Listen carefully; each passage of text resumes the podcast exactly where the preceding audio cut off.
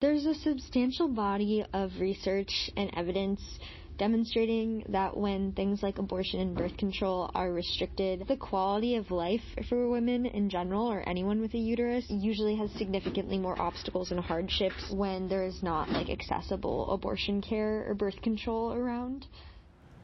So, your organization speaks on a lot of different issues that center around reproductive justice.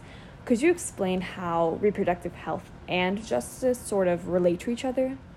Totally. Reproductive justice is like the right to parent or not parent, and also the right to parent the children that we do have in safe and sustainable communities. Having access to reproductive health care, inclusive sex education, available resources, like stuff like that is all part of like reproductive health care. And so reproductive justice focuses more on inequities and disparities between different people, and it centers the people who are the most marginalized, so usually black and trans folks.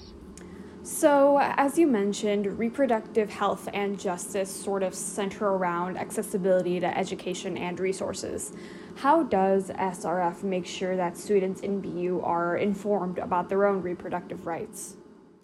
Um, so we have weekly meetings where we talk about like various intersections of RJ, um, and it's kind of just like a community space where anyone can like share their thoughts or like their knowledge on a topic and like ask questions and like learn from others. So we try to like connect with local healthcare providers and organizers and educators and like bring them into the university and like host like workshops and events where students can come and learn about all that is a part of reproductive justice.